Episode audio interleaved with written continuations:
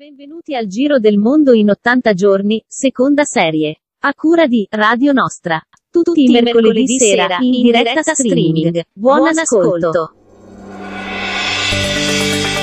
Buon ascolto a tutti, buonasera, buona serata a tutti. Con me nella mongolfiera di Radio Nostra del Giro del Mondo in 80 giorni c'è Rossella Rossetto. Ciao Rossella. Buonasera Gianluigi, buonasera a tutti gli ascoltatori, grazie per essere tornati con noi. E grazie per volare in alto con uh, la nostra mongolfiera ecologica. Ho scoperto che è ecologica la nostra, che non fa... Ah, questa è una buona scoperta. Ah. che, che non spreca carburante. Dopo vi spiegheremo come funziona. E Rossella, giriamo oggi in lungo e in largo anche per questa sera di mercoledì. La nostra penisola e, ed è una serata un po' particolare con un filo conduttore che è quello eh, della memoria, però noi abbiamo scelto una memoria non cristallizzata, non rituale, eh, una memoria che si fa narrazione e che così insomma i nostri ospiti tutti molto interessanti, hanno scelto di declinare poi ognuno a modo proprio. E questa tredicesima puntata del Giro del Mondo in 80 giorni ehm, ha anche il patrocinio del nostro comune, quindi è una puntata un po' speciale patrocinata dal comune di Cavallino Treporti. Appunto perché trattiamo questa sera uh, la memoria è inserita nel cartellone diciamo, della giornata della memoria che ha, che ha organizzato il comune di Cavallino Treporti ci siamo infilati dentro anche noi con questo patrocinio per questa tredicesima puntata. E quindi sì, sono, ci sono una serie di iniziative, devo dire, nonostante la impossibilità di fare iniziative in presenza, ci sono una serie di appuntamenti molto interessanti, poi vi racconteremo anche un altro appuntamento e quindi per chi può, insomma, vale la pena di seguire, visto che si può fare anche da lontano. Esatto, e quindi andiamo a Trieste? Eh, beh, cominciamo magari con... con... Ah, andiamo a Trieste. Ah, sì, a Trieste. a Trieste. Sempre mi cogli impreparata, va bene. Andiamo a Trieste.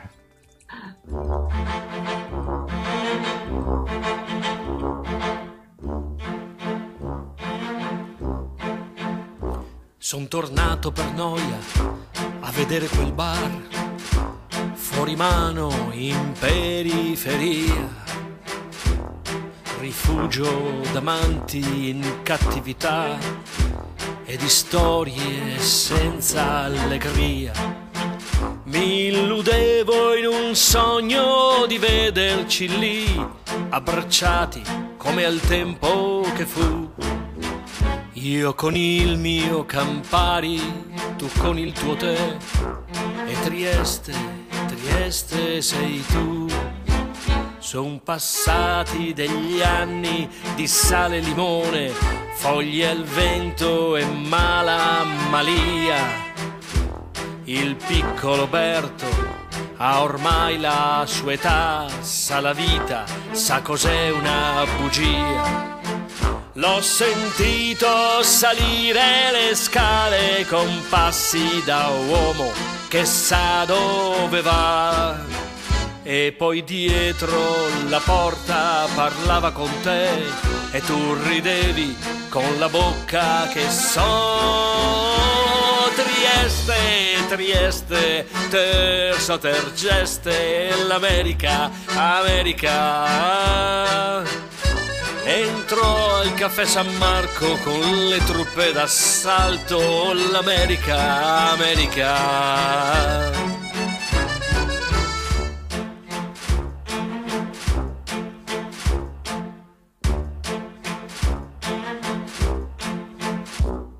Trieste è una donna che fa quel che vuole, ma forse non sa quel che fa e si esalta di sogni, di vino e caffè e ha deciso che non tornerà a strappare biglietti all'ingresso del cine sognando amori di carta e di fumo cuscion tetre bandiere coi bei voltichini e i colori di mille città.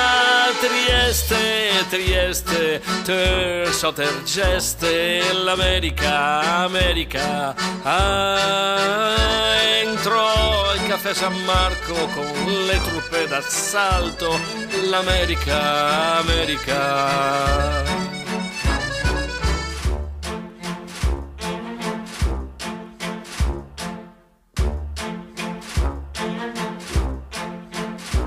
Forse troppo di vino, magari un grappino per sciacquarmi la bocca di te. Le bottiglie nascoste per bene nel retro del negozio di usato Art Deco. E Trieste ai piedi del Carso mi guarda passare, non le importa di noi.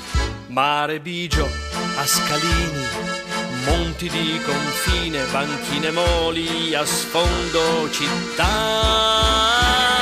Trieste, Trieste, Terza, Tergeste, l'America, America. Entro al caffè San Marco con le truppe d'assalto, l'America, America.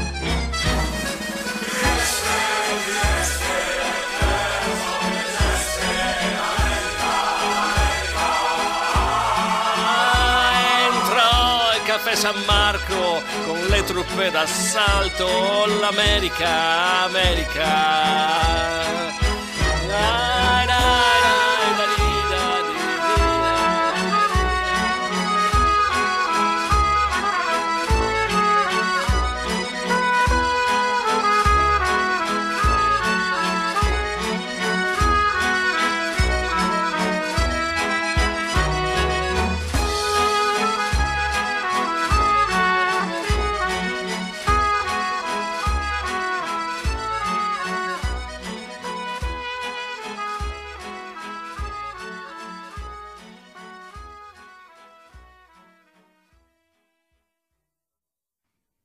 Eccoci qua, buonasera, buonasera Rossella, siamo sempre qui sulla nostra mongolfiera ecologica e partiamo con il nostro primo ospite che giochiamo in casa. È con noi l'assessore alla cultura, alle tradizioni locali e anche il turismo di Cavallino Trapporti, il dottor Alberto Ballerini. Buonasera Alberto.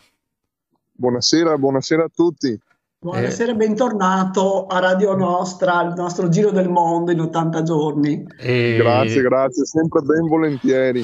Ecco, eh, Alberto, assessore alla cultura, ha, ha, voluto patrocinare questa nuova, questa nuova puntata del Giro del Mondo in 80 giorni perché appunto parliamo della memoria ed è anche inserita, hanno voluto inserirla il, l'amministrazione comunale nel programma, diciamo, della memoria che... Eh, ha organizzato il comune e per questo noi ti ringraziamo Alberto per questa cosa. Io ringrazio voi eh, perché il 27 di gennaio sta diventando sempre di più una data fondamentale. Parliamo della memoria, parliamo dell'olocausto e delle vittime dell'olocausto, parliamo di un periodo della storia in cui peraltro si sta allontanando sempre di più da noi, di cui è necessario mantenere viva la memoria, perché eh, è solo attraverso la trasmissione, attraverso il dialogo, attraverso il discutere, attraverso il ricordare, che si può costruire un fenomeno culturale che è quello della memoria, che ci consente da una parte di non commettere più gli orribili orrori che sono stati commessi attraverso la Shoah e dall'altra ci dà anche la possibilità di tenere sempre presente quelli che sono gli aspetti storici che contraddistinguono il genere umano sia nelle versioni diciamo, favorevoli sia in questa, che è assolutamente una delle pagine più buie della storia recente.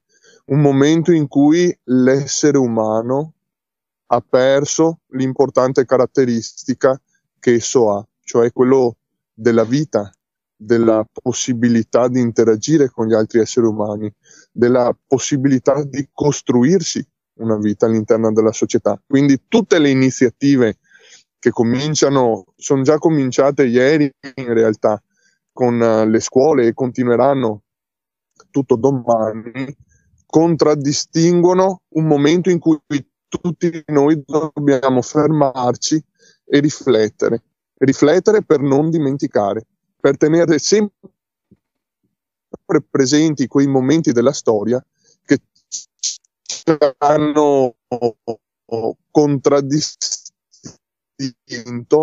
e che ci hanno lasciato una pagina molto amara, ma che dobbiamo essere in grado di non pensare addirittura di ripetere. Bene, eh, c'era la linea un po' disturbata, ma abbiamo capito lo stesso tutto. Eh, appunto, eh, domani ci sarà eh, con il comune attraverso un link della biblioteca dei consigli di le- della lettura e poi avremo questa eh, sera ci sarà questa sera, questa sera sì, una call con la biblioteca con Corradini e la pubblicazione nella giornata di domani, come potete trovare nella locandina pubblicata esatto. nelle varie pagine del comune, le, la pubblicazione di un video sempre sì, esatto, un video della rete, quindi sì, prodotto, prodotto, a noi, dopo ne parleremo anche a fine trasmissione di, di questo video. Va bene, eh, niente, Assessore, grazie per questo intervento, per questa presentazione. E noi continuiamo, andiamo avanti con la nostra mongolfiera, adesso ci, ci trasferiremo a Roma in un, in un, istante con la nostra mongolfiera ecologica e atterreremo alla capitale. Se vuoi salire con noi, stare con noi, eh, volentieri. Certo, senz'altro. Va Grazie bene, il, il, cestello porta tre persone senza, senza tante tanti problemi. Va bene, vogliamo, vogliamo assieme allora. Ciao, grazie mille. Grazie mille, Assessore. Ciao, grazie. Un bacio a te, l'amante delle cause perse. Un bacio a te che hai ritrovato le risposte. Un bacio a te che ti rivedi da bambino sulle spalle di giganti che ora ti seguono dal cielo. Un bacio a te che sbagli tutte le tue mosse. Un bacio a te intrappolato tra le onde. Un bacio a te che fai comizi per campare a chi non ha più voglia di puntare sull'amore un bacio a te che mi è cresciuto col sorriso, un bacio a chi nei matrimoni era l'intruso, un bacio a te che te ne fotti se sbagliato. E chi molto spesso non è stato il ben voluto. E chi da anni beve l'ultimo bicchiere perché è condannato a non voler più ricordare bacio a te dimenticato su un cartone che mi fai sorridere se parli del tuo nome ma tu baciami più forte perché mi servirà che sono una causa persa, una bellissima festa. Di domani non ho certezza, di domani non ho certezza.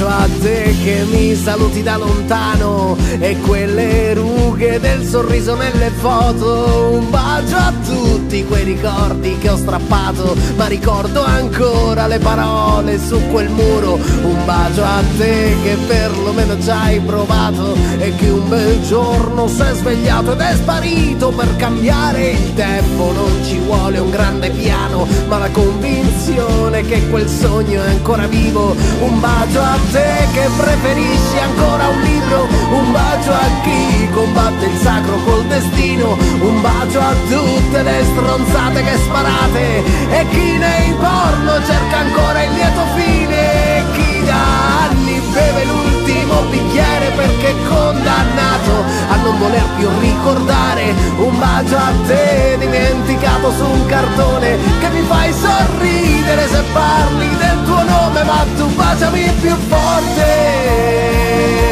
perché mi servirà che sono una causa persa, una bellissima festa, di domani non ho certezza, di domani non ho certezza.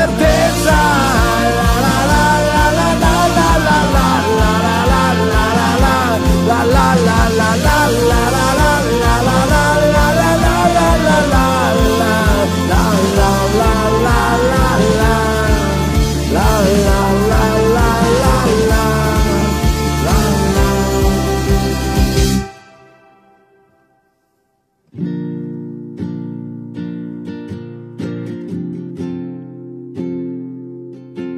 quando mi dirai che sono un fallito cronico e che ho perso le occasioni, treni e chiavi per aprire quelle porte che sceglievi tu per me, senza la consapevolezza che difenderò la libertà tenendola distante da voi.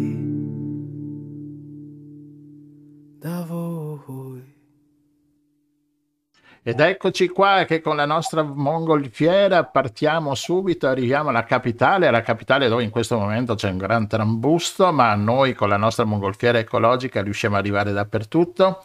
E con noi questa sera abbiamo Sergio Costa, il generale dei Carabinieri Forestali e ex ministro dell'Ambiente. Buonasera Sergio Costa. Buonasera a lei, buonasera a tutti gli ascoltatori. Buonasera Beh. generale, benvenuto, siamo molto contenti di averla. Piccolissimo inciso, non sarà il tema di stasera, un ex ministro dell'ambiente che molti di noi eh, rimpiangono, chiuso parentesi. troppo buona, grazie, troppo buona. Bene, con eh, Sergio Costa parliamo della giornata della memoria e che eh, abbiamo un racconto dove... Mh, mm, il generale Sergio ha, ha, messo, ha raccontato un po' a tutti gli italiani, tra cui anche è stato anche eh, premiato nel comune di Napoli con una medaglia al valore di suo padre. Ci racconti un po' questa storia di, di suo papà che è accaduta a Napoli negli anni 40, credo. Sì, eh, noi siamo napoletani e mm, viviamo nel centro di Napoli, all'epoca era il 1943 dopo l'8 settembre, voi sapete che quindi si, si, si, spaccò l'asse Italia, Italia-Germania e i, i, nazisti e i fascisti eh, cominciarono a fare ra- rastrellamenti. Papà eh, aveva all'epoca scarsi 18 anni, 17 anni e 10 mesi, era appunto il settembre del 43, si trovava a passeggiare eh, nella zona centrale di Napoli, si chiama Piazza Dante, una zona molto centrale di Napoli, vicino casa, fu, fu cinturata la piazza e tutti quelli che erano presenti furono presi letteralmente con eh, i camion portati su, sul camion e mandati in Germania, in buona sostanza nei lager, eh, in questo caso lager di lavoro perché non erano i lager di sterminio, essendo noi non ebrei, e e questo racconto è durato, questa, questa parentesi della vita di papà è durata due anni, fino alla fine della guerra sostanzialmente. Lui l'ha messa anche per iscritto in un diario che noi conserviamo, non abbiamo mai voluto pubblicare, che noi conserviamo, che lui riempiva quotidianamente dal momento appunto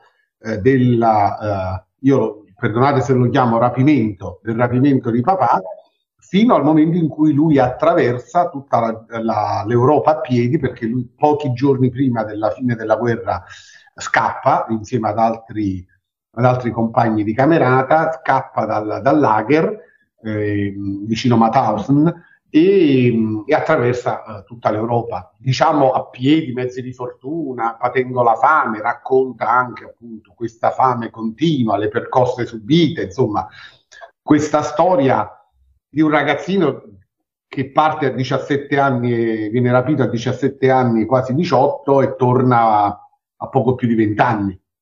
Immaginate anche che vuol dire, no? In quell'età dove ancora non sei un uomo, tutto sommato. E con la disperazione dei miei nonni dell'epoca, eh, che chiaramente insomma è una disperazione forte perché loro vengono a sapere, grazie ad, una, ad un cittadino napoletano, che eh, al quale papà era riuscito a dare il bigliettino da visita, se voi rammentate all'epoca si usava che quando si finiva il liceo i, i genitori facevano, pre- preparavano il bigliettino da visita per il figliolo. Papà aveva, questi, aveva finito il liceo, era settembre, aveva finito i, i cinque anni di liceo classico alla, a giugno-luglio e aveva il bigliettino. Riesce a dare questo bigliettino e i miei nonni, eh, Alberto e Gemma, riescono a, a, scoprire il rapimento del figlio in questo modo. E poi c'è tutta la, la trafila di tante famiglie italiane, eh, per carità, la Croce Rossa, il Vaticano, la, il tentativo di, di, di, di, tutelare la salute del figlio, l'attesa, il desiderio. Immaginate questo panorama di sensazioni, di emozioni che si sono dipanate. E papà poi torna dopo due anni e mezzo, poi magari se volete vi do anche delle specifiche del, del rapimento, di come fu trattato, torna e, e, e, ricomincia la sua vita normale, cioè va all'università, eh, si laurea in ingegneria e, e, fa poi il percorso che l'ha portato poi al matrimonio e avere me e mio fratello come, come figli. Cioè, eh, alla fine è stata una parentesi che però non è rimasta tale, cioè l'ha, l'ha seguito e ci ha seguito tutta la vita. Certo. Perché papà non, ha, non, amava molto parlarne. Mm, Beh, in, effetti, in effetti volevo chiedere com'è la prima volta che l'ha saputo, quando è stato, quanti anni aveva lei, quando ve l'ha raccontato? Ma guardi, eh, noi, io non ho un giorno in cui lo rammento, ho una vita in cui lo rammento, mi spiego meglio, cioè in casa nostra era questo convivato, convivia, con eh, questo, questo ospite sgradito, era sempre presente, ahimè, perché papà ne parlava poco, però lo portava dentro. Eh, I suoi silenzi, mh, mm, la sua, mh, mm, come devo dire, a volte anche la sua filosofia di vita, cioè tutto è relativo perché tutto può cambiare nel giro di una frazione di secondo e la natura umana può cambiare in modo sgradevolissimo, eh, eh, te lo rappresentavano quotidianamente. Um, questo, questo, quindi io non ho una data in cui lo ricordo, io ricordo i racconti di mamma, che pure lei sotto i bombardamenti, insomma, chi, aveva, chi viene da quella fascia anagrafica sicuramente ha vissuto la seconda guerra mondiale in modo feroce, quindi anche mamma mi raccontava la sua storia, anche quella abbastanza aggressiva, e, e papà qualche volta ci, eh, ci raccontava. Quello che però rimaneva dentro nei racconti di papà non era tanto la violenza subita, lo stress, il tentativo di prendere un pezzetto di pane in più o una patata e, e far bollire le bucce magari, o scusate anche antipatico dire, ma levarsi le pulci di dosso o, o i pidocchi, perché? Perché era così, perché quella era la vita nei lager, eh, era eh, i rapporti umani, cioè forse eh, io direi addirittura di più di forse, sicuramente eh, questa umanità che ha trasmesso a mio fratello e a me, per cui ancora adesso noi coltiviamo, è nata dal fatto che l'unico modo, io me lo ricordo, lui me lo diceva, l'unico modo per sopravvivere a esperienze del genere è tessere rapporti umani forti, cioè non essere più dei numeri, perché il lager ti fa diventare un numero, ma essere delle persone, continuare a essere delle persone. Quindi lui ha mantenuto questo rapporto umano con tutti quelli della sua camerata, si sono visti fino all'ultimo giorno, e, e io me li ricordo tutti, e come se fossero dei fratelli. Cioè eh, il legame delle persone, guardate, perché non c'è niente da fare quando c'è un numero stampato sul, sulla, sul, eh, sugli indumenti che avevano, piuttosto che sulla pelle, penso ai lager di sterminio, eh, diventi quel numero. Non ti chiami più con un nome e un cognome, non sei più una persona, sei un numero, è la spersonalizzazione. Lui quello me lo raccontava, ce lo trasmetteva e mi raccontava anche un'altra cosa che, ma io ero proprio piccolo, potevo, penso che stavo ancora prima delle elementari, pensi, questi flash della memoria di un bambino di 3-4 anni, che mi sono rimasti, ormai ho superato i 60 anni, quando lui mi raccontava che il suo campo di lavoro era a fianco a un campo di sterminio. E il campo di sterminio, lui me lo sapevano cosa accadeva là, e lui, eh, mi ricordo, tutta la vita mi diceva sempre non hai idea di che vuol dire vedere quel fumo e sentire quell'odore acre di, eh, di, vita, di vita, persa, di, di, di umanità distrutta. E, e, immaginate sempre un ragazzino di 18 anni che cosa vuol dire. Ecco, cioè, un ragazzino che ha vissuto in famiglia fino a quell'età, a studiare, liceo, cioè, e queste sono, queste sono immagini forti che io mi porto dentro, il racconto di chi vede che non c'è un futuro, ma vede il presente volare in cielo con, con, quelle, con quei fumi così nauseabondi. E questo, questo ci è rimasto dentro. E grazie generale, questo racconto veramente molto, molto toccante, molto profondo. Quello che secondo noi è molto importante, per questo l'abbiamo disturbata, è proprio dare un'identità a questi milioni di storie che ci sono, perché eh, questa giornata della memoria rischia delle volte di diventare un po' così un rituale, no? un rituale abbastanza vuoto, eh, per cui invece dare sostanza attraverso le storie, attraverso le testimonianze, e crediamo che sia molto importante, per cui il suo racconto così ci tocca molto e, e ci fa molto piacere condividerlo con chi, con chi ci ascolta. E... Ma vedi, vedi signora, se mi, se, se, mi, se mi permette, io apprezzo molto l'invito che voi mi avete rivolto a parlare di papà, perché noi siamo stati sempre una famiglia normale. Lo eravamo prima, quando papà era bimbo, ragazzo, lo siamo adesso. Cioè, a volte non ci si rende conto che i segni della storia non passano per i grandi della terra, ma passano per le persone normali, per le famiglie fatte da mamma, papà, i figli, i nipotini, i nonni, gli zii, cioè le persone normali che la domenica mettono il piatto più saporito a tavola, che, mettono, che vanno a scuola, che vanno al lavoro, persone normali come credo che siano la stragrande maggioranza degli italiani. E questo è il motivo per cui dico le grandi rivoluzioni culturali che, potre, che devono nascere dalla, dalla, memoria di una giornata come questa, devono nascere tra di noi, tra quelli che noi, per, perdonatemi, io, io mi considero assolutamente normalissimo, tra le persone normali. Quello è, il, è, è quello che ci racconta questa, queste storie di tanti come noi. Ma santa pace, vogliamo ritornare a essere persone per un attimo? Perché per me la giornata della memoria è quello, mettere al centro della storia le persone. Sì, assolutamente, questo è importantissimo. Purtroppo si dice che bisogna ricordare per non rifare gli stessi errori. No, ecco, su questo versante mi sembra che siamo ancora un po' indietro, nel senso che anche la situazione attuale di grandissima tensione che c'è qui dietro l'angolo, insomma, perché l'Europa è piccola e veramente molto allarmante e sembra che appunto ho anche tantissime altre, adesso in questa puntata noi abbiamo scelto anche di dare voce ad altri, ehm, ad altri spazi di sofferenza e di sopraffazione che purtroppo ancora ci sono. Eh, ecco, quindi speriamo che ricordare nel modo più concreto come ha fatto lei eh, ci aiuti veramente ad avere anche una maggiore umanità, diciamo. Eh, di restare umani. Ecco. Sì. Signora, se posso, vede, io aggiungerei la giornata della memoria, per me non è la giornata del ricordo, mi perdoni se uso un termine appena diverso, è la giornata della narrazione. Perché narrare è diverso che ricordare, a mio parere. Narrare significa proprio entrare nella storia delle persone. Ricordare sembra già, a me dà sempre quella, quella sensazione di libro di storia. No, Qua è un libro di persone. Certo. Io questo ci tengo molto. Io narro la storia di papà.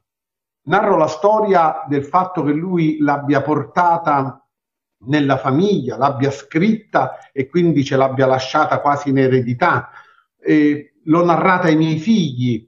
Eh, perché? Perché effettivamente eh, dentro tu trovi tutto tutto quel percorso che ha un inizio e una fine, cioè dalla nascita alla morte, che però può cambiare veramente eh, il nostro essere eh, su questa faccia della terra. Io, io ci credo molto in questo, sinceramente.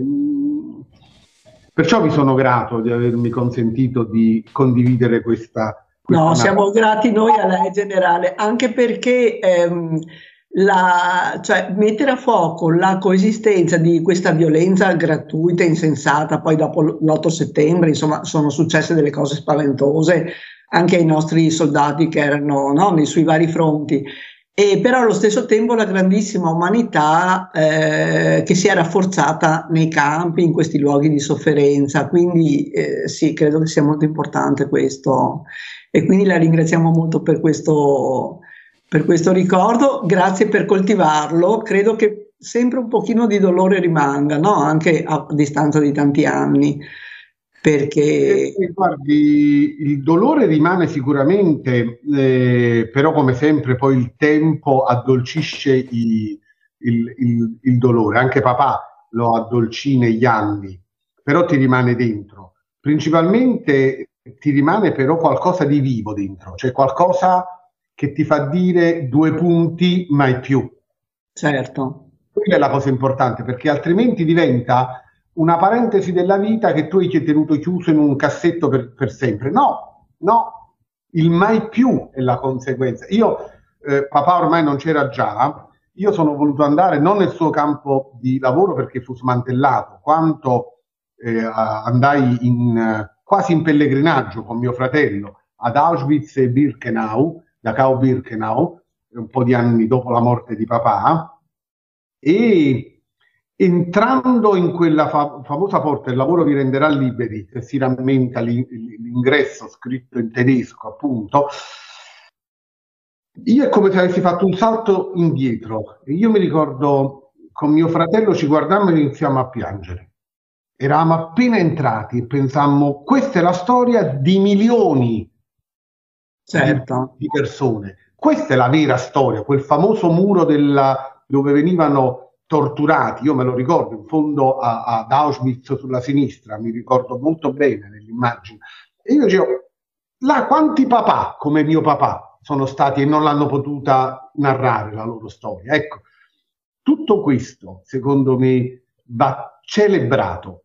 Lei ha usato un bel termine, va celebrato nella, nella giornata della memoria. Tutto non va ricordato, va celebrato. Sì, sì, assolutamente. E va data, va data identità a tutte queste storie, ricordarsi che non erano eh, numeri, perché poi quando si spersonalizza, lo vediamo anche oggi Bravo. su altri que- queste no, eh sì, vabbè, sono arrivati quelli, eh, ne sono morti sette, vabbè, pazienza, no?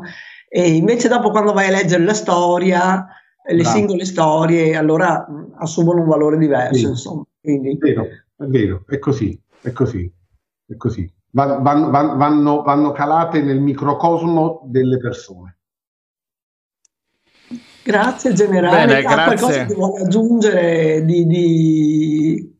Eh, questo diario non lo pubblicherete mai, non avete... No, no, in questo momento non è la nostra intenzione pubblicarlo. L'abbiamo letto ovviamente lo teniamo nel cuore, tutti noi di famiglia, lo tramandiamo, tra virgolette, ai nostri figli, adesso io ho anche due bellissime nipotine, quindi lo tramandiamo, ma in questo momento non lo vogliamo pubblicare, eh, perché fa parte di quella, secondo me, sana intimità di una famiglia normale, certo. che vuole rimanere normale, cioè che semplicemente non vuole che eh, um, essere consumata dai network per dire io, io, noi, noi, no, noi vogliamo rimanere normali e conservare questa intimità eh, della narrazione che passa di generazione in generazione.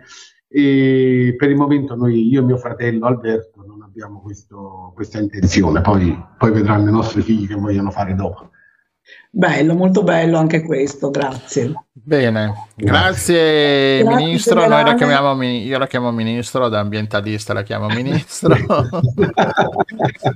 Troppo buono, grazie, grazie. E niente, grazie mille per averci concesso questi 15 minuti di tempo suo che starà già lavorando per altre cose. Grazie, grazie veramente grazie mille. Sono a vostra disposizione quando e come desiderate. Volentieri. Grazie mille, grazie guardi mille. che la chiamiamo eh, per, che... per eh, sono a vostra disposizione. Grazie mille, Grazie, arrivederci.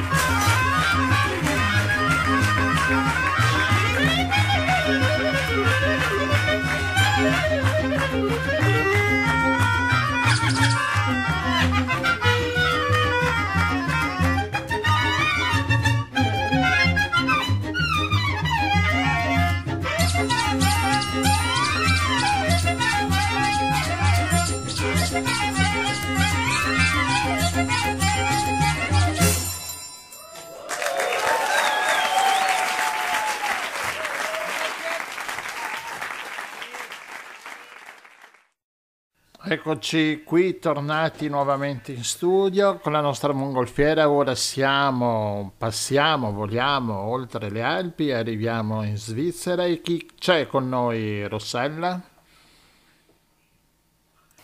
Abbiamo il nostro amico Maurizio Nappa eh, che ci presenta un libro. Rimaniamo sempre un po' nel tema di oggi, non è un tema, abbiamo visto, leggerissimo e però abbiamo cercato di allargare il discorso proprio alla sopraffazione e alla violenza purtroppo anche che viene esercitata nei confronti degli esseri umani in tantissimi eh, modi e Maurizio ci presenta un libro che proprio di questo parla. Benvenuto Maurizio, bentornato. Grazie a tutti, buonasera a tutti. E. Scusa, sì, sì, prego.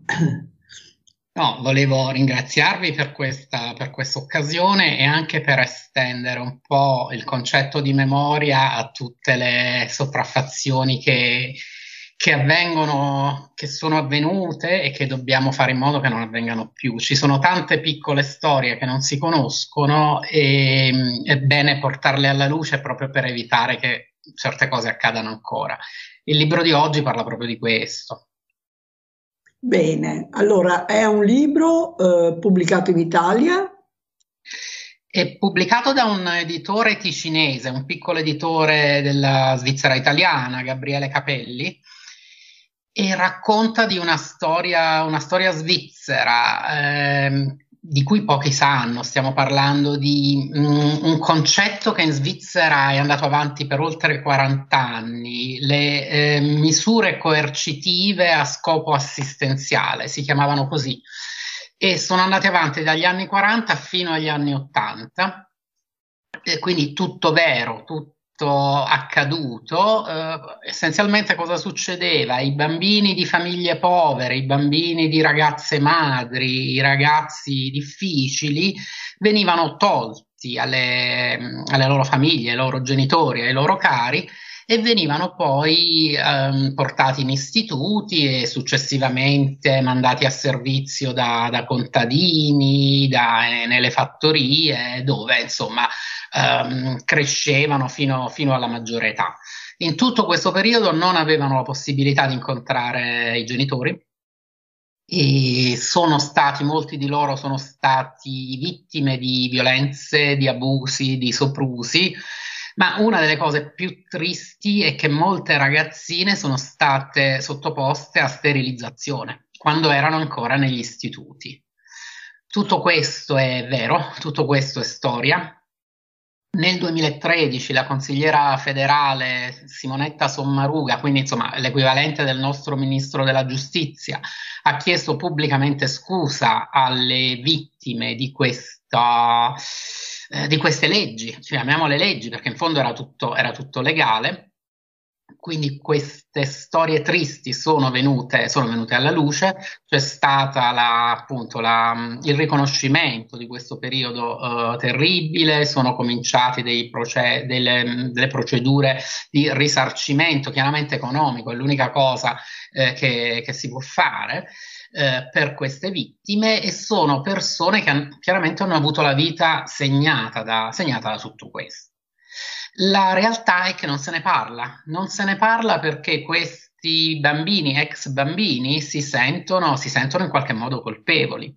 Sono cresciuti con l'idea che i genitori li abbiano rifiutati e non ne parlano nemmeno da grandi. È un po' la storia sempre svizzera dei bambini nascosti, bambini illegali, i figli dei migranti che non avevano il permesso di vivere qui fino a che i genitori non, avevano, non raggiungevano, non ottenevano un permesso di soggiorno definitivo.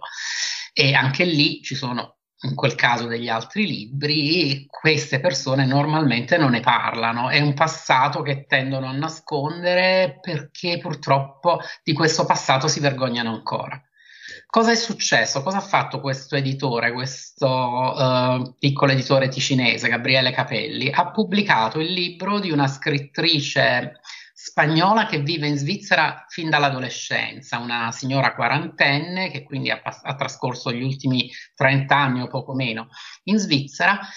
E, um, il libro, la, la, scrittrice Begonia Feiglio uh, Farigna, vive nel canton Grigioni, eh, si occupa, è biologa, si è laureata in Svizzera in biologia, poi a un certo punto ha lasciato la professione e si è occupata, si occupa tuttora di teatro, di scrittura creativa ha pensato di dare la voce a queste storie attraverso un romanzo. Dal momento che è molto difficile raccogliere le testimonianze di queste persone, perché vogliono dimenticare, perché non vogliono condividere, perché si vergognano ancora, ha pensato bene di dar vita a un personaggio immaginario, una bambina, Lidia, e segue la vita di Lidia dalla nascita fino, alla, fino all'età adulta, quindi tutto quello che succede, che succede, a questa bimba. Bimba molto amata, eh, nasce nel canton Grigioni da due genitori piuttosto poveri, ma comunque eh, felici, comunque accoglienti, quindi una bambina circondata da amore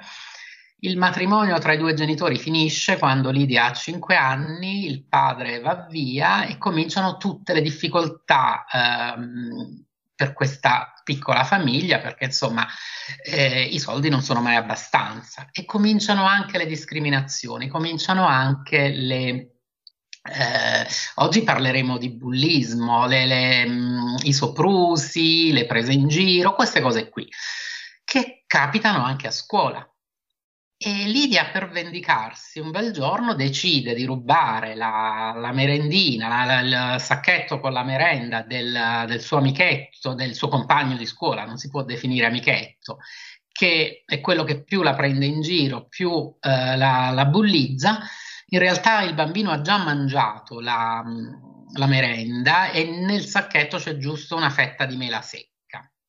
Ma per questa fetta di mela secca Lidia viene accusata di essere una ladra e per questo verrà tolta, uh, verrà tolta alla madre e finirà in un istituto. Il libro, il romanzo si intitola proprio per una fetta di mela secca. Seguiremo poi le, le vicende di Lidia, quindi in istituto, quello che le capiterà, anche la sterilizzazione, fino a che non verrà mandata a servizio da un contadino la cui moglie è malata in fin di vita, quindi lei deve accudire questa signora, lo fa, lo fa con amore, subisce anche le attenzioni di questo, di questo, contadino, fino a che poi, appunto, raggiunta la maggiore età, eh, potrà, potrà andare via, andrà alla ricerca della madre che purtroppo nel frattempo è finita. E c'è poi tutto il percorso di analisi della, dell'infanzia de, che Lidia fa. Quindi Lidia rivede la sua vita, rianalizza, comincia a scoprire che non è lei quella sbagliata, cosa che ha creduto per tutta, per tutta la vita fino a quel momento. E c'è poi questo, questo percorso di, di, di, riabilitazione di se stessi, ecco, io, io lo definirei così. Um, è scritto in maniera molto fluida, molto scorrevole, è un libro piccolino, parliamo di poco meno di 150 pagine, quindi si può leggere in maniera molto, molto semplice, senza particolari difficoltà. È triste, fa da, da angoscia, ma quello che colpisce è che tutto questo è vero. Io, io, stesso avevo conosciuto un ragazzo, insomma un signore di circa 40-45 anni qualche anno fa, che mi aveva accennato che non aveva potuto vivere con la madre perché la madre era povera. Confesso che io, arrivato da poco dall'Italia, non ci avevo molto creduto, eh, non ho fatto domande perché appunto era una conoscenza superficiale, non mi sembrava il caso di, di, di chiedere di essere indiscreto, però avevo pensato tra me e me, ok, se è stato tolto ai genitori ci deve essere qualcos'altro. E invece non è così, ci sono tante storie di questo genere, cioè si è combattuto il povero ma non la povertà, si è combattuto il disagiato ma non il disagio. E ancora una volta stiamo parlando di un paese molto vicino a noi, il paese dove io vivo, insomma, eh, quindi da, da, più di 13 anni, quindi il mio paese in qualche modo, e che ha tante eccellenze, che ha tante cose eh, buone, da, da, da veramente è un modello per tantissime cose. Però c'è anche un'altra faccia, c'è anche un lato oscuro della Svizzera che purtroppo non è conosciuto, che purtroppo non è raccontato e spesso non lo conoscono nemmeno i cittadini che vivono qui. Quindi ecco, memoria anche, memoria anche in questo senso. No, è giustissimo, quello che ci racconti è agghiacciante, veramente ti confesso che sono rimasta un po'... Ma eh, la cosa impressionante è che è storia di adesso, cioè è, è, sono fatti recentissimi, ci fa pensare a qualche fiaba di quelle un po' horror eh, ambientate, non so, in un tempo molto lontano, o a qualche misura che veniva presa nei confronti dei poveri nell'Inghilterra dell'Ottocento, però sapere che invece questi fatti sono accaduti praticamente ieri, e è agghiacciante e una delle cose che colpiscono del tuo racconto è che le vittime si sentono in colpa, perché sì. purtroppo è una cosa abbastanza comune a chi viene perseguitato sopraffatto, abusato, no? Anche le donne vittime di violenza spesso si sentono in colpa e pensano di avere un, un qualche ruolo in, in quello che gli è capitato. Quindi terribile. Ma e si sa più o meno quanti sono questi bambini? Eh, no, io non lo so, dal, um, dalle, dai dati che ho cercato non ho trovato, non ho trovato questo numero, quindi non, non, posso, non, posso, quantificarlo. Però consideriamo che è una legge che è stata in vigore per più di 40 anni e, e dobbiamo stare attenti ancora adesso, perché insomma eh, per i migranti la vita mh, i migranti non comunitari, quindi non parlo degli italiani che si trasferiscono in Svizzera, parlo di tutte queste persone che arrivano dagli altri paesi e magari chiedono la, l'asilo, l'asilo politico, sono rifugiati. Ecco, molti di questi hanno le famiglie comunque separate. Ehm, ancora adesso i contratti temporanei eh, non garantiscono la presenza della famiglia eh, qui, quindi mi, mi, collego un po' all'altro fenomeno terribile della Svizzera, quello dei bambini nascosti, un fenomeno che è andato avanti dagli anni 30 a, a fine anni 90, ma ricordiamo che poi c'è stato un referendum nel 2014 che ha riproposto la possibilità di non avere tutta la famiglia se il contratto, se la persona non vive con un contratto eh, a tempo indeterminato. Ecco, la sto dicendo in maniera semplice, un po' più complicata di così, però eh, insomma ci sono delle limitazioni, ci sono delle restrizioni anche adesso nel ventunesimo secolo. Quindi queste storie sono non note, ma sono ancora possibili e probabilmente sono, sono già reali. Quindi per questo bisogna, bisogna parlarne e io ho trovato ottimo il modo in cui l'autrice l'ha fatto perché la, la realtà è questa, non, se guardiamo i, i dati, se guardiamo solo i numeri, che io al momento non ho, ma sicuramente ci sono, noi vediamo una massa di persone, ci, ci indigniamo, ma l'empatia eh, si limita a un certo livello. Il romanzo, la storia personale di qualcuno permette permette di, di andare oltre, permette certo. di, di immedesimarci. C'è sempre il problema no? di far diventare individuali le storie, altrimenti così in generale ci colpiscono molto meno. Quando sì. dai un volto, una vita o una, un aspetto fisico anche a una storia immaginaria diventa molto più eh, significativa. Sì. Sì, è stato così per Anna Frank, per eh, Se questo è un uomo di, di, Primo Levi, al di là dei grandi numeri, certo. la piccola storia ci resta, ci resta impressa e non la dimentichiamo più. E forse la storia di Lidia nel suo piccolo, chiaramente fatte le dovute proporzioni, una persona viva e una, insomma, eh, non è, eh, bisogna chiaramente considerare tutto questo, però insomma ha avuto la vita rovinata fin dall'infanzia da delle leggi assurde. No, no, ma infatti la stessa cosa di coercizione a scopo assistenziale è veramente una contraddizione in termini che, non, esatto. che, che non sta in piedi. Mentre parlavi mi veniva in mente il grande allegro e malinconico Nino Manfredi in Pane e Cioccolata, sì. che, che appunto rappresenta un po' la vita di molti italiani in Svizzera, un Eldorado per certi aspetti, ma anche un posto di grandi sofferenze per altri, insomma, no? e di, di perenne emarginazione così del contesto civile. Io devo dire che quel film l'ho, l'ho capito forse solo adesso.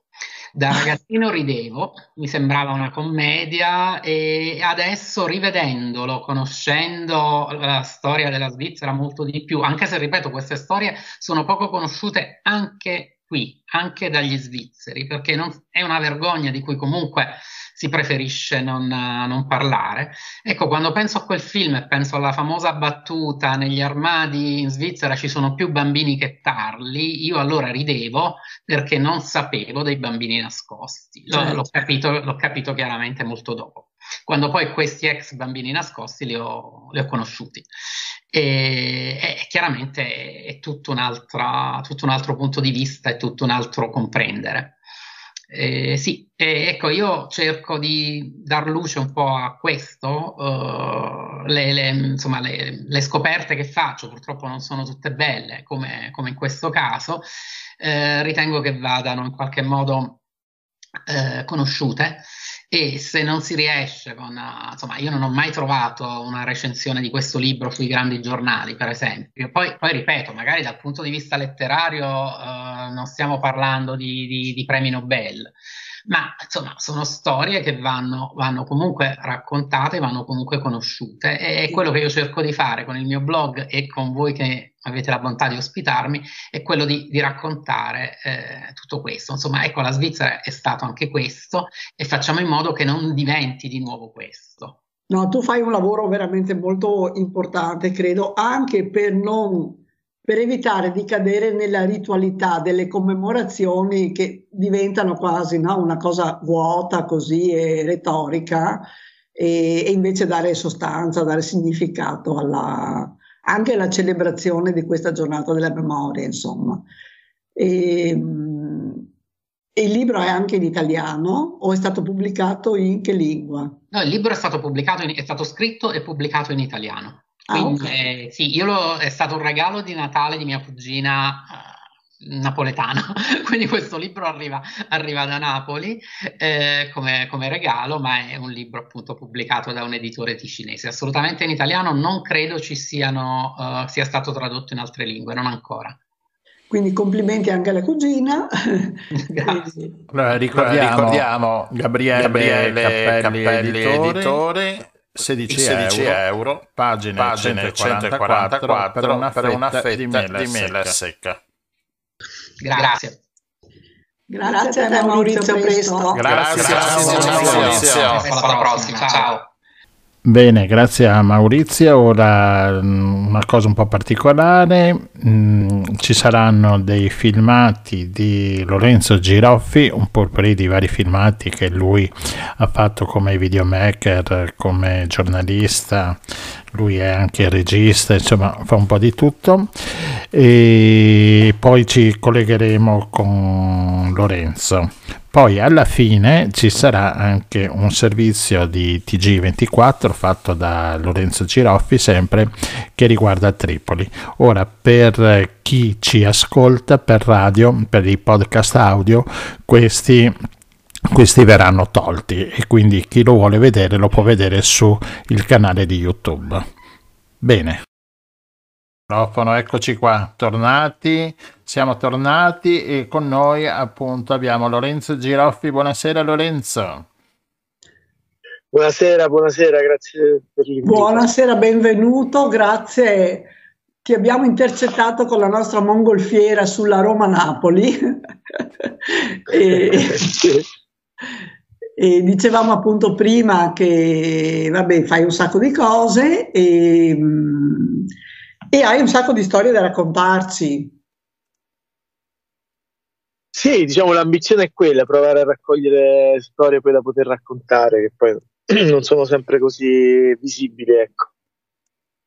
Sì, e fra le moltissime che hai visto, abbiamo appena visto un collage di tuoi eh, filmati, veramente c'è una grandissima varietà da quello che, che si può capire di, di situazioni di aree geografiche, di situazioni anche molto drammatiche alcune.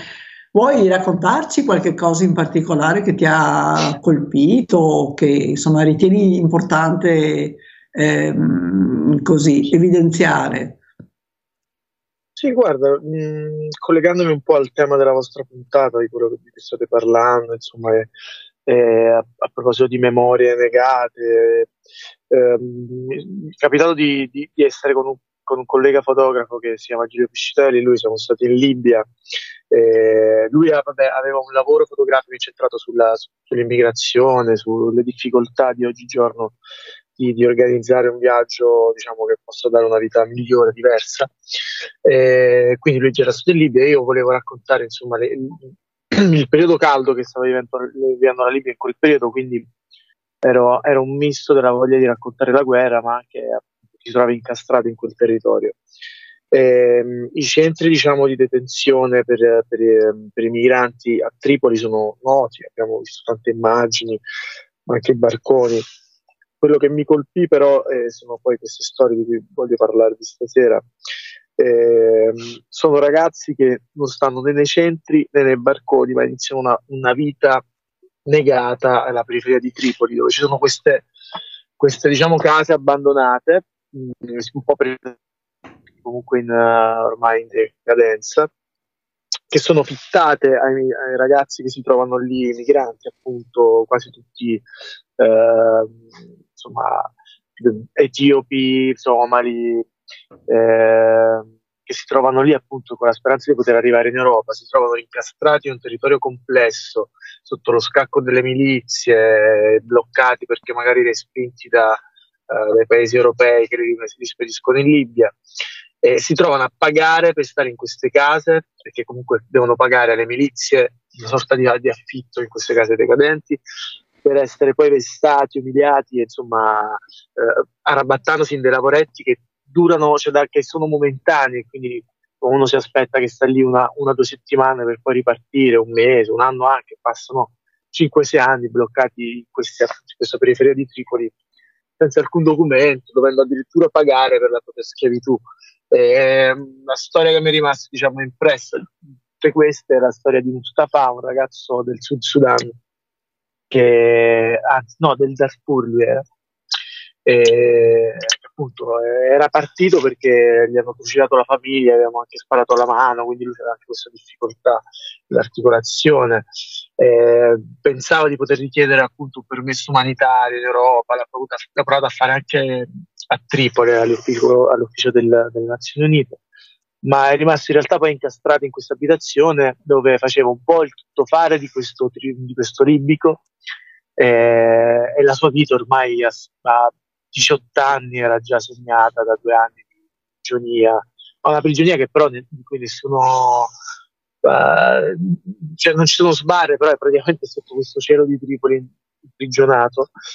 Eh, quindi sono storie che diciamo non raccontiamo perché a livello visivo noi abbiamo semplicemente i, i barconi che un po' li massifica, un po' li spersonalizza anche queste persone perché dietro ci sono delle persone.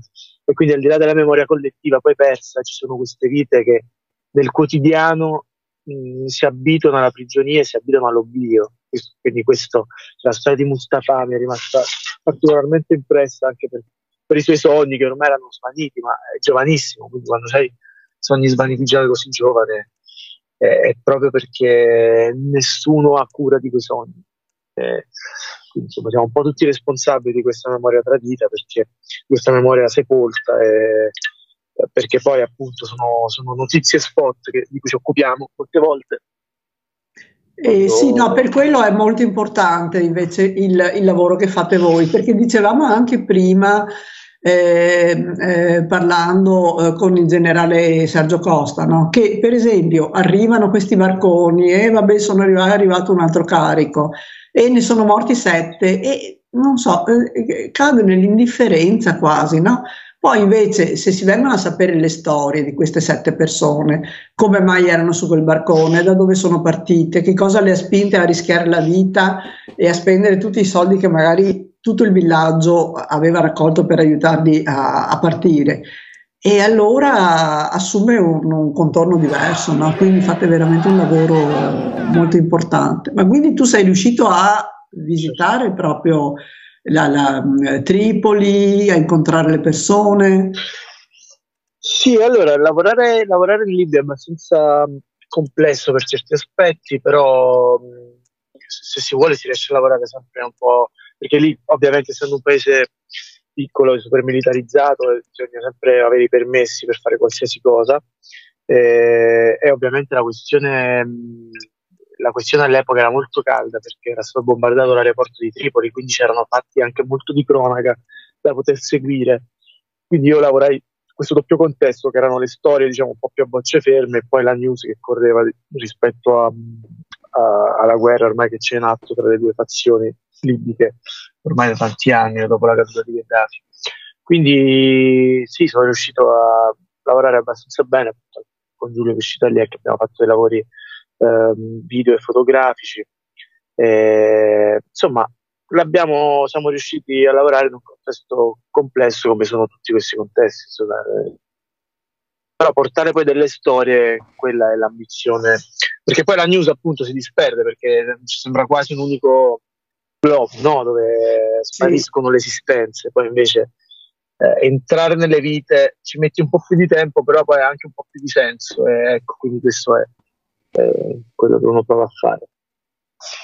Ma, ma, e sono tanti questi ragazzi, queste persone che vivono in queste case abbandonate, però quasi una forma. Sì, sono tantissimi, sono, sono tantissimi, c'è un riciclo di persone, ma ci sono persone bloccate lì per anni, appunto. Cioè, è, il dramma vero è quello, che poi a parte i numeri ufficiali che danno appunto, che, da, che danno le autorità libiche, poi ci sono queste persone che non rientrano ma- neanche in questi numeri, in queste statistiche, che però sono bloccati lì per anni, subendo appunto, a parte facendo lavori informali eh, più disparati, insomma, c'è chi si arrangia nella raccolta dei rifiuti, chi sta nei cantieri, chi eh, lavora lì, insomma, fanno i lavori più disparati, però poi subiscono appunto ricatti dalle milizie, mh, rapine sommarie, perché comunque appunto sono eh, trattati veramente senza alcun diritto, né, senza alcun rispetto neanche de, eh, proprio delle, del, dell'essere umano. Ecco. E, e, poi non, hanno proprio ma- non possono né tornare indietro, perché poi tornare indietro vuol dire, a parte l'umiliazione, ma poi anche un investimento, uno sforzo, magari molti non, riescono più a fare a quel punto. Eh, hanno perso tutti i contatti, magari sono partite con delle persone, si ritrovano insieme ad altre, è, un, è davvero un, un, gran caos.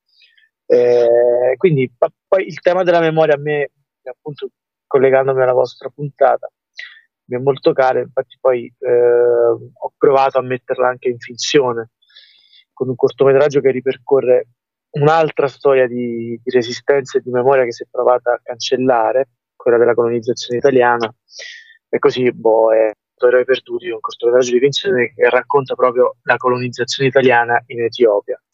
Eh, anche lì che è stata una memoria, diciamo, affogata, ecco, che si è provata a, a negare poi fortunatamente la storia, gli storici e i recenti anche lavori eh, documentaristici stanno portando diciamo un'altra volta nella coscienza di tutti noi. Eh, sì, c'è qualche storico che ha provato no? a raccontare, sto pensando a italiani certo, ah, sì, sì.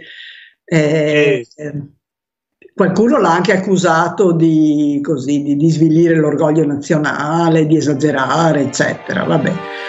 E, ehm, e quindi stai lavorando su quello anche adesso? Noi ci ritroviamo troppe volte, prima come no, compagni d'armi e poi come nemici, ma siamo sempre uomini contro uomini. Avevo creduto in un'avventura, una terra da scoprire. È stato un bel lavoro fatto Mi ha presentato quelli che chiama compagni. Tu fai parte di un esercito che ha schiacciato su civili, bombe caricate a gas. Eh, pensate a questo abbiamo per portare, per portare un termine, cioè per portare appunto un, un, argomento molto difficile perché a parte che è storico, quindi è sempre complesso, però è appunto difficile da digerire per noi diciamo, in Italia, eh, però è giusto che si facciano i conti con quel passato perché poi non è stata proprio una passeggera di salute, abbiamo fatto veramente eh, torture, primi bombardamenti in gas, insomma abbiamo avuto dei primati di brutture anche noi, quindi insomma è, è giusto parlarne perché poi è, è, un, è anche che il fil rouge che viviamo anche adesso in un'epoca postcoloniale, anche se forse è azzardato parlare ancora di postcoloniale, eh, che forse siamo in un'altra fase ancora, però comunque è tutto legato, il dramma che vive eh, appunto l'Etiope che prova a scappare, il Somalo che prova a scappare è legato anche al lavoro becero che abbiamo fatto negli anni con la colonizzazione. Eh sì, certo, sì, sì. Ehm, per cui appunto stavi dicendo, e ci siamo un po' perché appunto stavo per chiedertelo, quindi quelli che sono comunque intrappolati a Tripoli eh, o prendono un barcone o riescono, e comunque anche lì ci vogliono un bel po' di dollari, immagino, e rischiano la vita, lo sanno, eh, oppure restano lì intrappolati in questa specie di limbo abbastanza così duro, eh, difficile. E, e non hanno nessun'altra possibilità, insomma, no? Quindi sì, perché poi molti magari ci provano anche a prendere il barcone e poi si rendono conto che è veramente una, un'idea, molte volte veramente la disperata che uno prova a fare, però eh, è un'esperienza che poi molti non vogliono ripetere, quindi eh, piuttosto che rifarsi il viaggio, spendere soldi per poi eh, non concludere nulla, preferiscono appunto restare in questo limbo sperando in, in modo migliore di, di andare avanti. Cioè, certamente il limbo di Tripoli, il limbo libico è un qualcosa che sta diventando mh, mm, quasi con natura, cioè una cosa quasi che, alla quale siamo abituati tutti, eh, però insomma abbastanza atroce. Ecco. No, ecco, è abbastanza sconvolgente anche questo di quanto facilmente ci si abitua no, a situazioni eh, così, per noi, insomma, per noi che siamo fortunati, impossibili, impensabili, quindi e va bene, ricordiamo tra l'altro che Lorenzo ha lavorato anche con uh, docenti, è un socio di Docenti Senza Frontiere che ogni tanto ospitiamo qui va- nelle sue varie attività eh, e quindi insomma così terremo presenti i tuoi lavori. Eh, progetti futuri Grazie. a breve termine? Ma guarda, adesso io ho lavorato a un podcast per Piano P che si chiama Cani Violenti, eh, che racconta appunto il mondo della violenza tra i ragazzini di varie generazioni. Ecco. Quindi è un lavoro che ha un arco narrativo diciamo di qualche anno, di, di più di 30 anni, 40 anni, ma no di più perché parte dal, dal secondo dopoguerra fino ad oggi e quindi racconta il mondo delle risse, degli incontri clandestini, del perché c'è questa ferocia nel mondo, no? quale è visibile e quale no. Passando anche sfiorando a proposito di Libia, appunto, che le questioni migratorie, sfiorando anche un, un, la, il game, che è questo, l'attraversamento della frontiera della parte balcanica, nella rotta balcanica, e quindi da lì la violenza diciamo, della polizia di frontiera che mi porta delle storie invece di violenza tra ragazzini e poi parte tutto questo viaggio che, che si chiama Cani Violenti, appunto sono, questi, queste settimane stanno andando le puntate su tutte le piattaforme di podcast e questo è il, progetto al quale sto lavorando adesso. Ed è tra l'altro di grandissima attualità purtroppo perché anche nelle nostre città no, addirittura ci sono queste bande di... Sì, sì, ma infatti si ricollega, si, ricollega proprio ai fatti di cronaca che sono partiti diciamo, con la, la famosa lista al Pincio di Roma, poi eh, si muove verso Piacenza, il racconto, insomma racconta proprio questo mondo dei giovanissimi anche. Quindi, eh, sì, parte da questi, cioè lo spunto è proprio l'attualità, come dicevi. Quindi comunque tu rimani nell'ambito diciamo della, del documentario o comunque della realtà, non fiction, o pensavi di avvicinarti anche alla fiction? Sì, sì, sì, in questo periodo sto provando a portare appunto tutti questi racconti eh, messi assieme nella, nella realtà, vorrei portarli sempre di più verso la finzione, senso, confezionare dei racconti che ovviamente necessitano sempre dell'esperienza sul campo, quindi della realtà, però poi portarli in una dimensione cinematografica o diciamo eh, di, di, scrittura appunto, di finzione. Quindi, eh, ci ho provato con la linea della notte, con romanzi di Rizzoli, ci ho provato con Ore Perduti, appunto, è il cortometraggio, vorrei provarlo a fare sempre meglio. Ecco.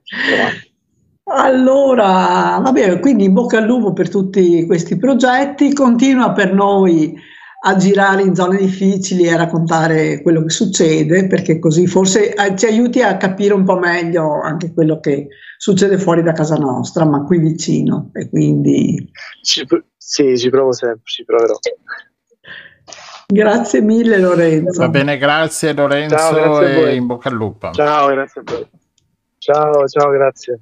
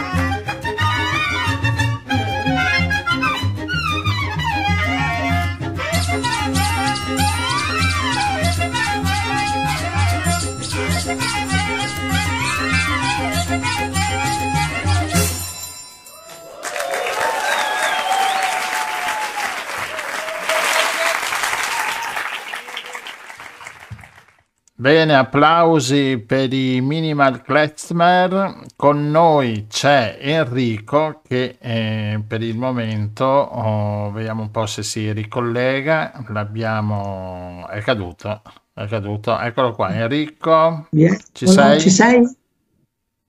Oh, Enrico partecipa alla conversazione o alla conservazione. a tutte e due le cose. e se accendi il microfono, Enrico, forse ci, ci sentiamo. Niente, prima l'avevamo sentito, non lo vedevamo, però uh, ha rifatto il collegamento, per adesso non lo vediamo e neanche lo sentiamo. Allora, la cosa interessante è che eh, i due ospiti più lontani avevano una connessione meravigliosa, anche se una era un po' fortunosa, ma da un reporter di guerra ci si aspetta questo e altro e abbiamo parlato tranquillamente mentre quelli più vicini a noi hanno qualche difficoltà di, eh, di linea, di linea esatto. e, o addirittura di collegamento. Ad ogni modo, questo gruppo musicale che si chiama... Che si chiama Minimal Klezmer, adesso non so se lo pronuncio bene Klezmer, che eh, fa, come abbiamo sentito adesso, ora Bratinesca, il brano presentato un quattro anni fa, ho visto cinque anni fa uh, a Venezia e suonano questo genere eh, eh, diciamo orientale, balcanico, io lo chiamo balcanico perché uh, sembra... Um, perché ci ricorda. Sì, esatto, ma eh, insomma è una musica, uh, un genere di musica di, di armonia e di, di, di tonalità che appunto proviene dal, dall'est, dall'est, anche dall'ebraico dal, dal, e dal mondo ebraico, dal mondo ebraico, esatto. dal mondo ebraico. Era... Questo gruppo, che è un gruppo di Venezia, poi magari, non so, si presenteranno loro se riusciamo ad avere uno dei componenti del gruppo e mh, fa una musica classical un po' reinterpretata, noi così l'abbiamo scelta per questa sera proprio per, per completare questo percorso. Eh, ci sono, ecco qua, ci sei? Sulla giornata della memoria. Mm, non ti vediamo e prova a parlare e neanche ti sentiamo. Chat. Mm, c'è un problema di collegamento, allora direi di mandare un attimino un brano un brano e, e, vediamo di ristabilire il collegamento. Andiamo con... La nostra mongolfiera forse ci porterà nel posto giusto. Forse abbiamo sbagliato ad atterrare.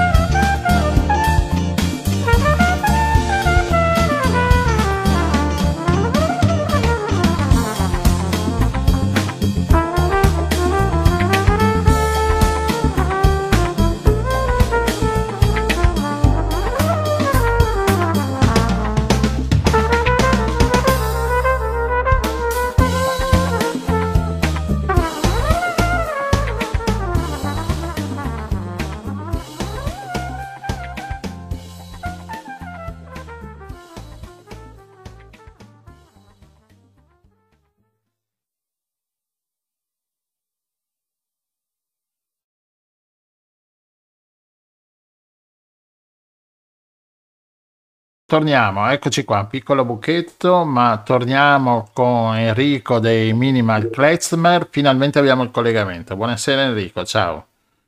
Buonasera, buonasera a tutti. Benvenuto a Radio Nostra, il Giro del Mondo in 80 giorni. Ecco, noi ogni puntata alla fine teniamo sempre un cantante, un gruppo musicale, ci, ci dedichiamo alla musica e appunto abbiamo scelto, visto il tema, visto l'orientamento anche della nostra musica che ricorda appunto la musica ebraica che è, lo, che è anche il klezmer e minimal klezmer. Minimal perché siete in quattro? Minimal, in realtà no, minimal perché abbiamo strumenti piccoli tendenzialmente. Ah. Ecco. sì. Allora, eh... sì. No, un gruppo appunto che mi dicevi nasce a Londra, in Inghilterra. Nasce, nasce a Londra nel 2011 più o meno come gruppo di musica di strada. Ah. E, e, da qui l'esigenza di avere strumenti piccoli. Ah, esatto. Eh, al, tempo, al tempo si era, in realtà io non c'ero perché c'era un violoncellista che abitava a Londra, appunto, e Francesco e Roberto andavano a trovarlo col clarinetto e la melodica in realtà Roberto è il pianista ma aveva una melodica sì, che è un pianoforte sì. a bocca. Da, da mano uh-huh. esatto il pianoforte a bocca e, io li chiamo e quindi, quindi avevano cominciato così suonando per strada melodie tradizionali poi la cosa si è, si è evoluta melodie tradizionali Klezmer poi la cosa si è insomma, evoluta ed è diventata più complessa Mentre adesso siete tornati diciamo alla base, base e, e, suonate un po'. Sì, eh, nel frattempo il violoncellista di prima è emigrato in Giappone. Ecco. e quindi. Ti ha lasciato un posto libero. Esatto, hanno chiamato me che ero più modestamente a Padova. E, nel frattempo si è aggiunto anche Pietro, che è il violinista e in realtà la, la, vocazione così di strada che porta con sé anche un, una certa teatralità non è stata abbandonata, tant'è che abbiamo, ne abbiamo fatto ancora, ne facciamo ancora, insomma, eh, sia qua sia quando andiamo all'estero. E, e sì, però abbiamo un, un repertorio con, con, arrangiamenti che sono più fissati adesso. Sì, allora siete in, in quattro, tu al violoncello, al pianoforte o, o al piano... Roberto Durante suona il piano, è un pianista di formazione classica e jazz lui, però appunto per strada ha cominciato a suonare soprattutto la melodica, ma poi anche la fisarmonica, uh-huh. e una serie di oggetti percussivi o giocattoli musicali che... Eh, contribuiscono anche visivamente, diciamo. Sì, anche, crea anche un po' di teatralità la cosa, no? Sì, sì. Mm. Esatto. Al clarinetto Francesco? Francesco Socal, eh, che suona, sì, diversi clarinetti, anche il clarinetto piccolo, il clarinetto basso e il sax da qualche anno, soprano e tenore, pare. E Pietro Pontini il violino e la viola, in realtà. Mm-hmm. E io suono solo il violoncello. E tu sei Enrico. esatto. Di cognome? Sono Enrico Milani. Milani. suono il violoncello. Vabbè, insomma, vi divertite, vedo, no? Suonare è un divertimento. Suonare. Eh.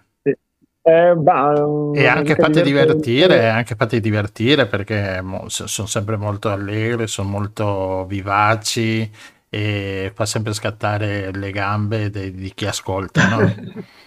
sì, pare di sì. Abbiamo, abbiamo suonato anche per la gente che ballava più di qualche volta. Ascolta, ma il repertorio è eh, una musica klezmer un po' reinterpretata, diciamo?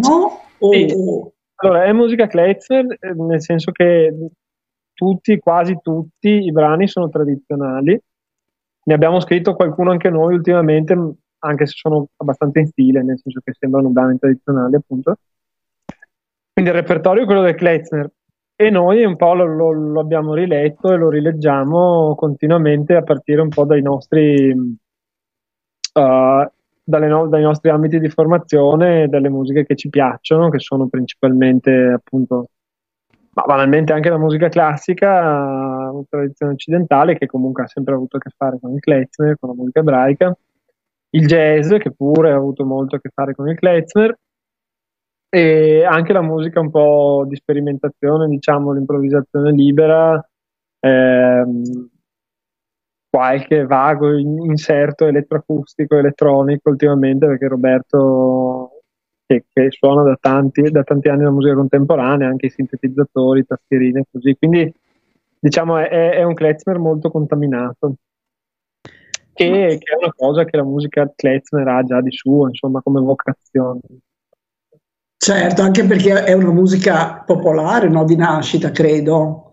Quindi... È una musica popolare è una musica, diciamo, cioè, na- naturalmente anti-identitaria in realtà nel senso che nasce in un periodo che non si sa bene collocare, ma tendenzialmente nella seconda metà dell'Ottocento, eh, nei territori più a est dell'Europa, eh, abitati insomma a, a, lungamente da, dagli ebrei, quindi la Polonia, la Russia, eh, la, l'Ungheria, la Romania, eh, l'Ucraina, ed è musica che appunto dal punto di vista formale e stilistico incorpora elementi di, di, liturgici tradizionali okay, del, della musica ebraica, ma proprio dal punto di vista no, delle, delle, scale utilizzate, e allo stesso tempo forme eh, musicali che sono prese dalle, dalle musiche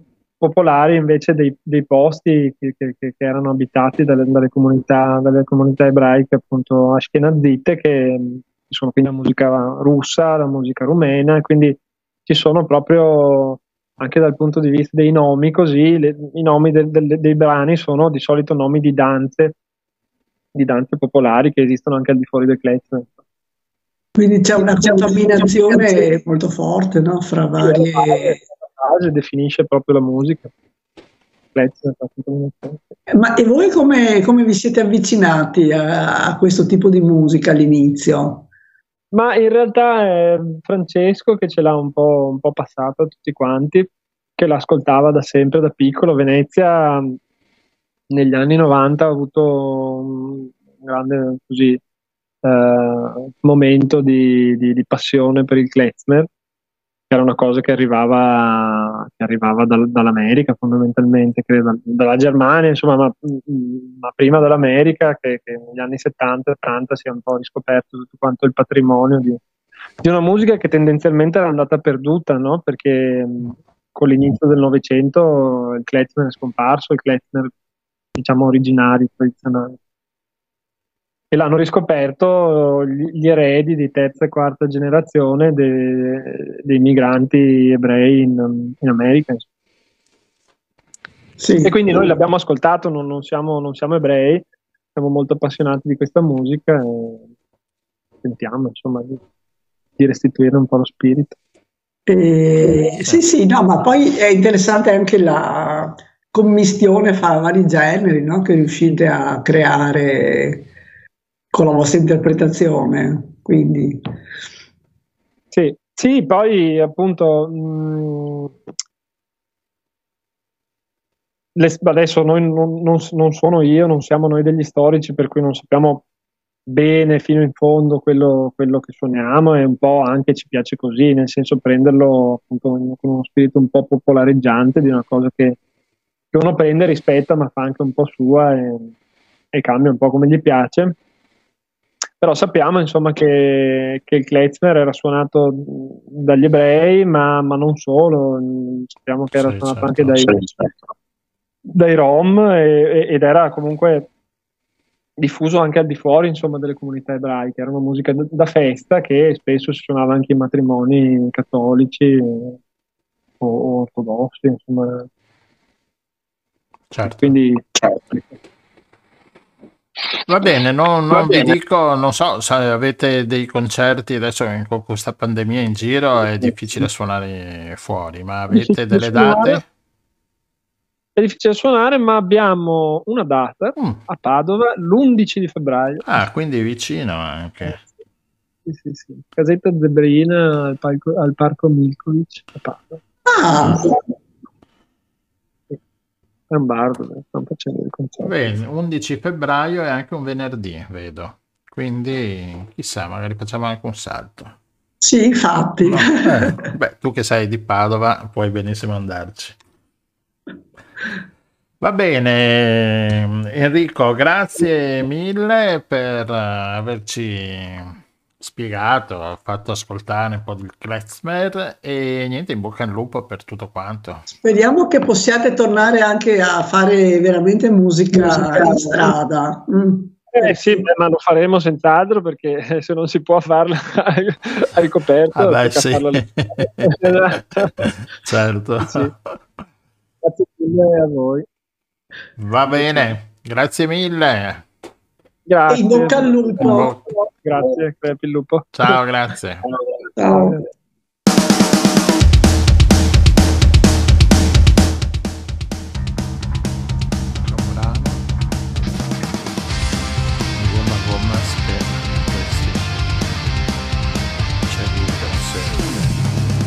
nei momenti di difficoltà si sentiva anche abbastanza male sì. questo eh?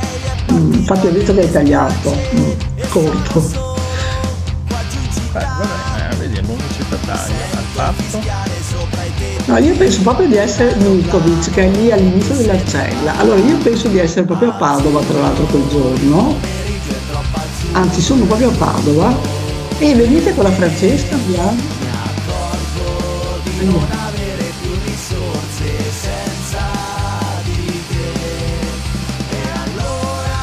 Eh, venite con la Francesca. Perché di venerdì sarà alle 9 di sera, eh. Allora, se è bel tempo, allora io quando è bel tempo mi fermo anche a cena, vengo a casa alle 11, cioè alle 11 parto, vengo a casa a mezzanotte, se c'è nebbia no. Eh è un'oretta, se c'è nebbia non ho voglia veramente perché diventa un po' pesante. Mm, comunque quei giorni là mi fermo proprio a tavola.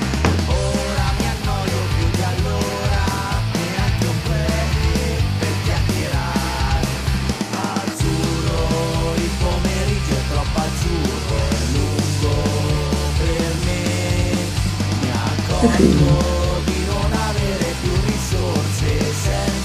Le pietre d'inciampo e poi c'è un pezzo che se vuoi controllo subito perché non me lo ricordo più dove? dove?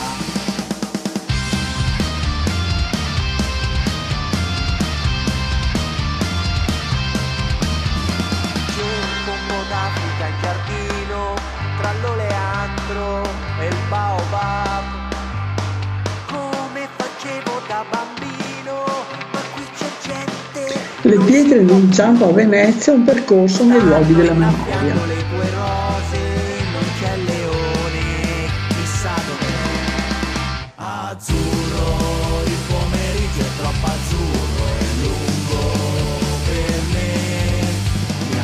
un'ora e cinquanta abbiamo fatto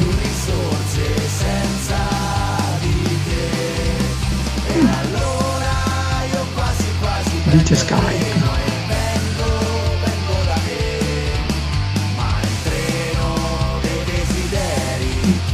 beh 10 minuti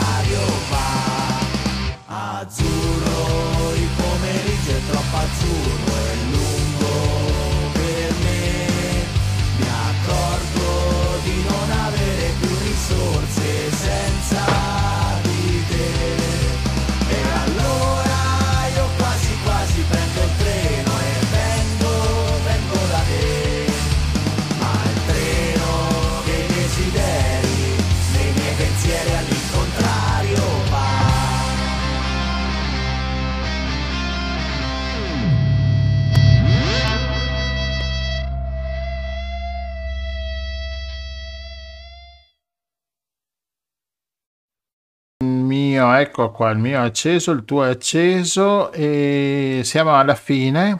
Prima però di, mm, del finale, di salutare, vi ricordo, ecco qua, l'ho messo in onda, che domani sera alle 21 sempre su questi canali, cioè YouTube, manderemo un uh, documentario preparato appunto da Radio Nostra, da Lampi, organizzato per eh, la giornata delle memorie che parla delle pietre d'inciampo a Venezia. E vi mandiamo anche in anteprima, che così vi mandiamo anche la sigla che avevo preparato.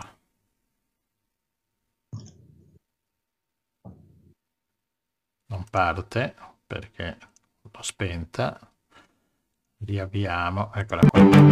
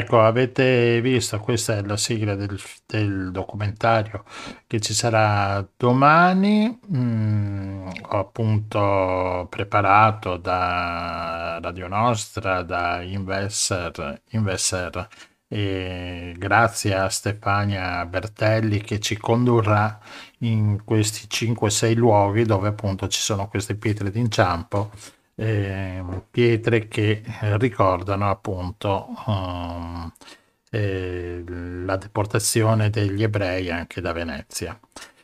E vi, ci spiegherà cosa sono queste pietre inciampo, quando sono iniziate appunto e il racconto di, di alcune persone, personaggi veneziani deportati. Quindi domani alle 21 collegatevi e, e basta. E abbiamo finito. Oggi è una puntatona lunghissima, oggi una memoria da elefante abbiamo creato. Bene. Bene. No, una puntata, insomma, credo così doverosa, ma e che, eh, che rievoca, ma anche che ci suggerisce di guardare anche all'attualità, quello che succede intorno a noi, insomma, perché altrimenti non ha nessun senso, ecco. Eh, Bene, allora salutiamo tutti qui. La sigla la mandiamo dopo, come dicevo, dopo del, ehm, del documento Tripoli, la tregua che non c'è di Lorenzo Giroffi. La mettiamo in onda adesso, poi ci sarà la sigla e quindi vi salutiamo e vi diamo appuntamento a domani alle 21 a dopodomani con le note, nota delle note di la playlist di Lorella e a mercoledì prossimo con la quattordicesima puntata del Giro del Mondo in 80 giorni. Ciao a Grazie tutti. a tutti.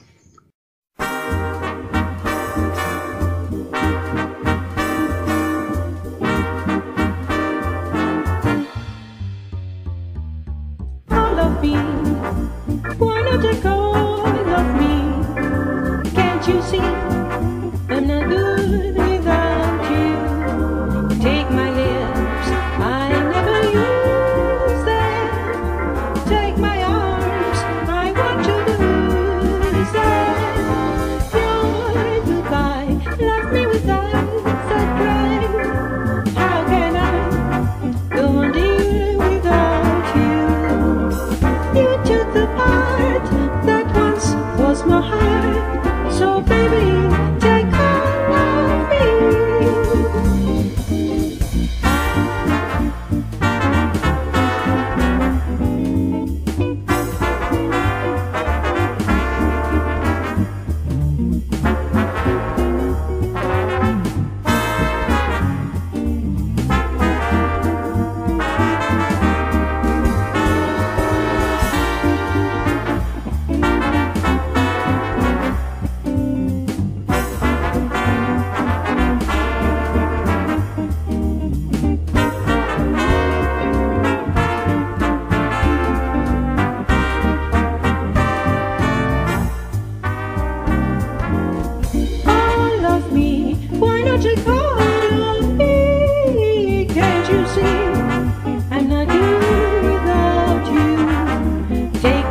Avete ascoltato Il Giro del Mondo in 80 giorni, seconda serie. A cura di Radio Nostra. Scritto e condotto da Rossella e Gianluigi. Una produzione dell'associazione La Rete. Musica della sigla finale di CT Van Glenn. Il programma lo puoi seguire su YouTube, Spotify, Anchor Podcast, Google Podcast, sui social Facebook e Twitter e sul sito www.radionostra.gindopri.com. A mercoledì prossimo.